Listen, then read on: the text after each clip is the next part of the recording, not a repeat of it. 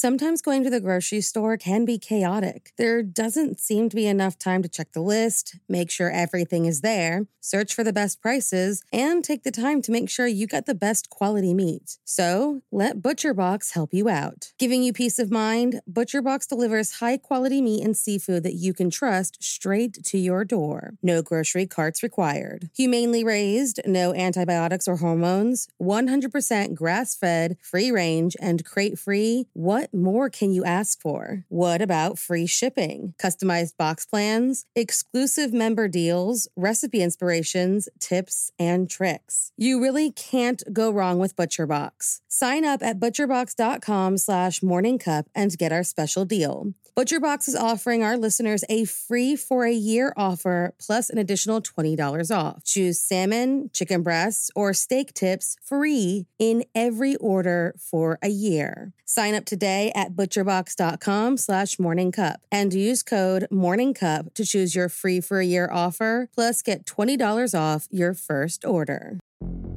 Every town has a dark side. This is Andrew Fitzgerald from the Everytown podcast, where every single week we dive into insane and mysterious true crime stories, most of which you've never heard of. Stories like the bizarre disappearance of Tyler Davis in Columbus, Ohio, a 29 year old father trying to find his way back to his hotel when he disappeared and was never heard from again, and Elizabeth Shove from Lugoff, South Carolina, who was abducted from her driveway by a madman and taken to his underground bunker in the woods. We give you all the details you're interested in hearing about without any fluff or fillers, because ain't nobody got time for that. We cover everything from psychopaths to poltergeists, so go check out the Everytown podcast, because every town, no matter how nice it may seem, has a dark side. There were two more murders 15 miles away. When in the police Silver Lake arrived, they found the telephones and electricity lines. We have a weird A homicide. scene described by one investigator as reminiscent of a weird. cup of murder. Sometimes good things come with terrible consequences. On December 18th, 1951, a young boy was born into a family who, in 1960, seemed to be suddenly struck with incredibly good luck. An amazing gift that, in the end, cost the young boy his life. So, if you like your coffee hot but your bones chilled, sit back and start your day with a morning cup of murder. In the year 1960, the Sydney Opera House construction was becoming more expensive than previously thought.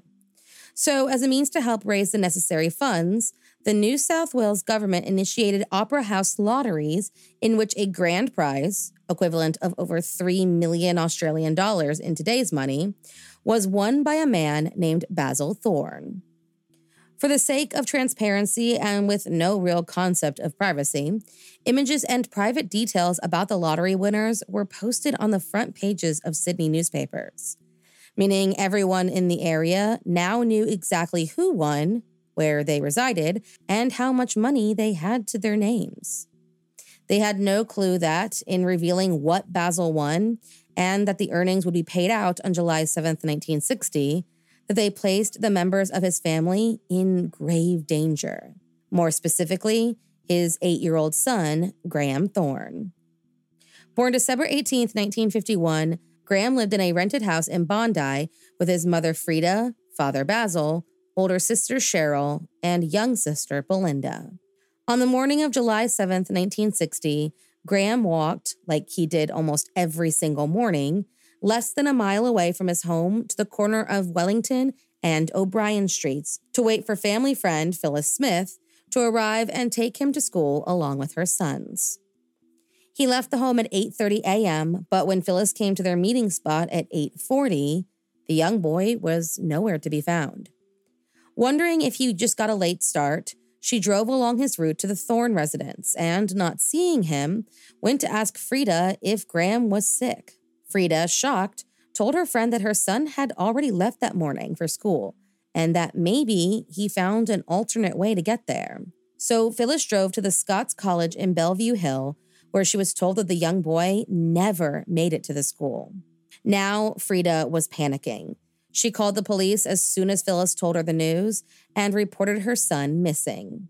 Almost exactly one hour after Phyllis realized that Graeme was not where he was supposed to be, a man with a noticeable foreign accent called the Thorne household and, taking the phone from Frida, Sergeant Larry O'Shea pretended to be Basil Thorne and spoke to the kidnapper.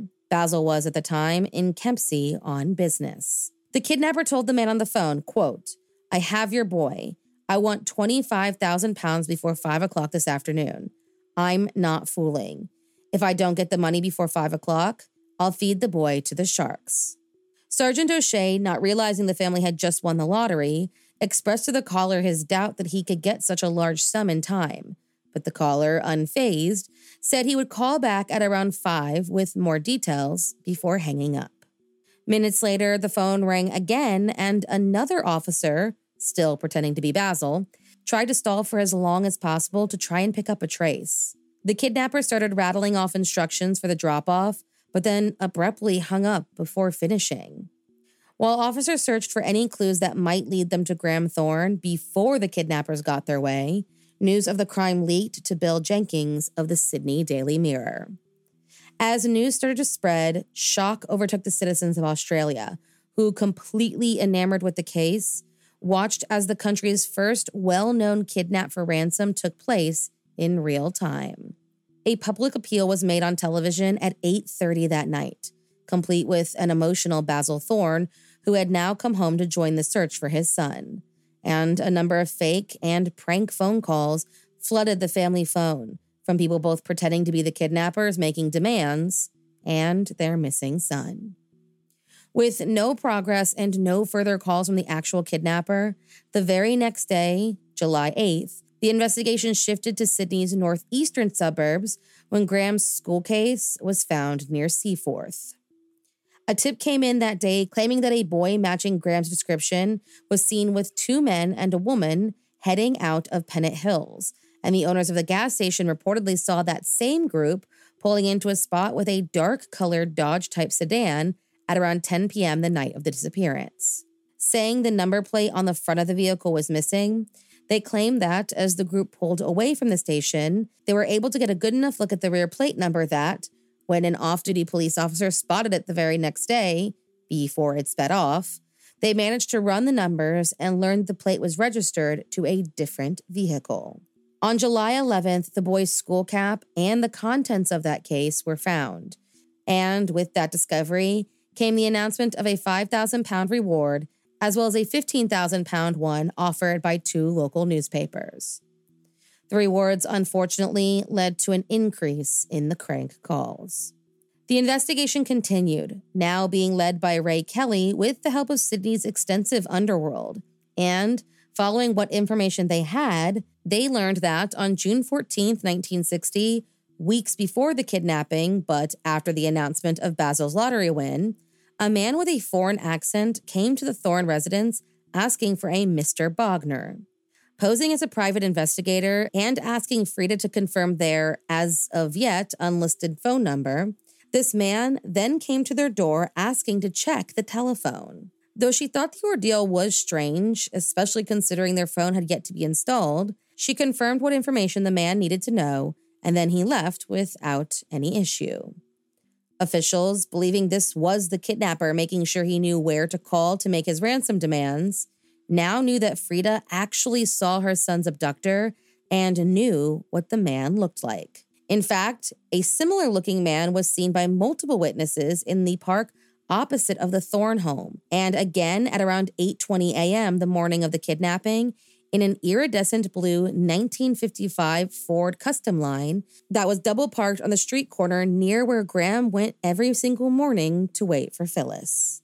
With these new pieces of evidence, the police checked more than 270,000 registration records and found that there were a total of 5,000 that matched witness descriptions. Assuming the car had either been borrowed or stolen, officers began interviewing all of the owners which included a man named Stephen Bradley, who denied being in Bondi the day the kidnapping occurred.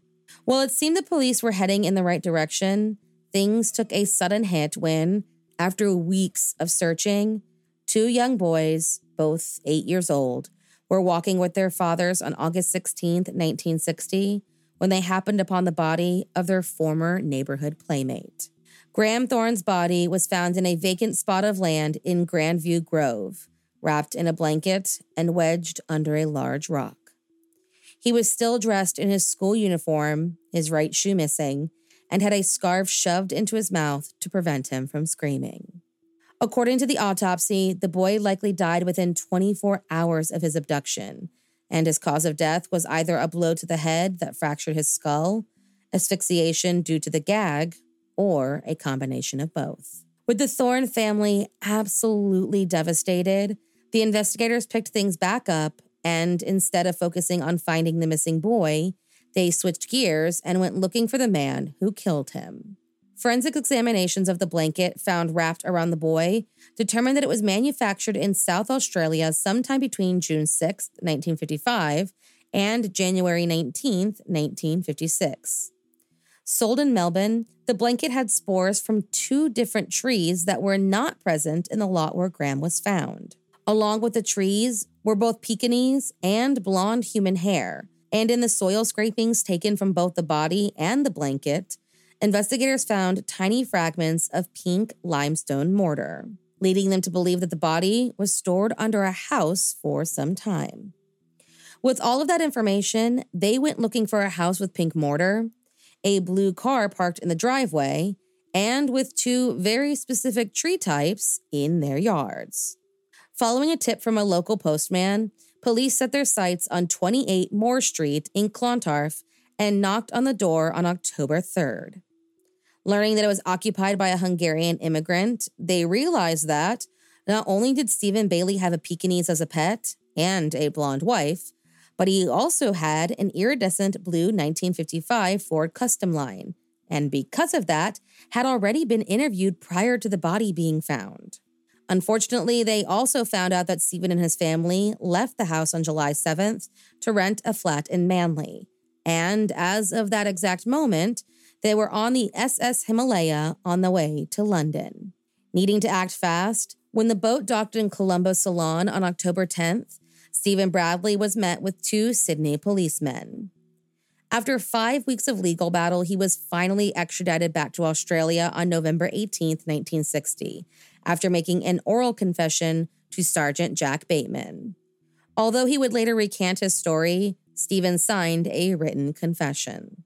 At the trial, little bits and pieces of Stephen Bradley's past were finally revealed, like the fact that he was born in Budapest, survived World War II and the communist takeover, came to Melbourne in 1950, was divorced before marrying and having children with Eva Marie Laszlo, who he lived with until her perhaps suspicious death in a 1955 car accident, that he married for a third time in 1958, and that, taking care of his children and hers, he worked multiple jobs, but was still having trouble making ends meet for his blended family.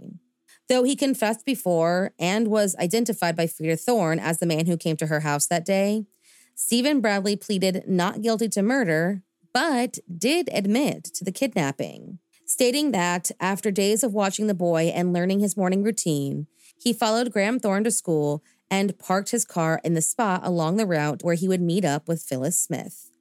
He waited, bided his time, and then lured the boy who he knew from the media came from a family who had recently won a large sum of money.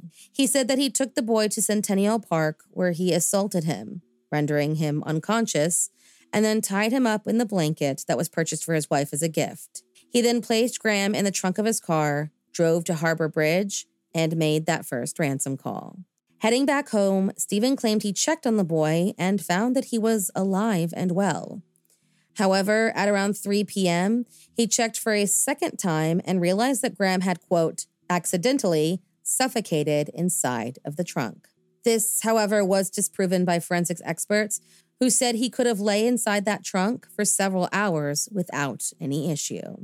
Finding Graeme Thorne dead did not stop Stephen's quest for money.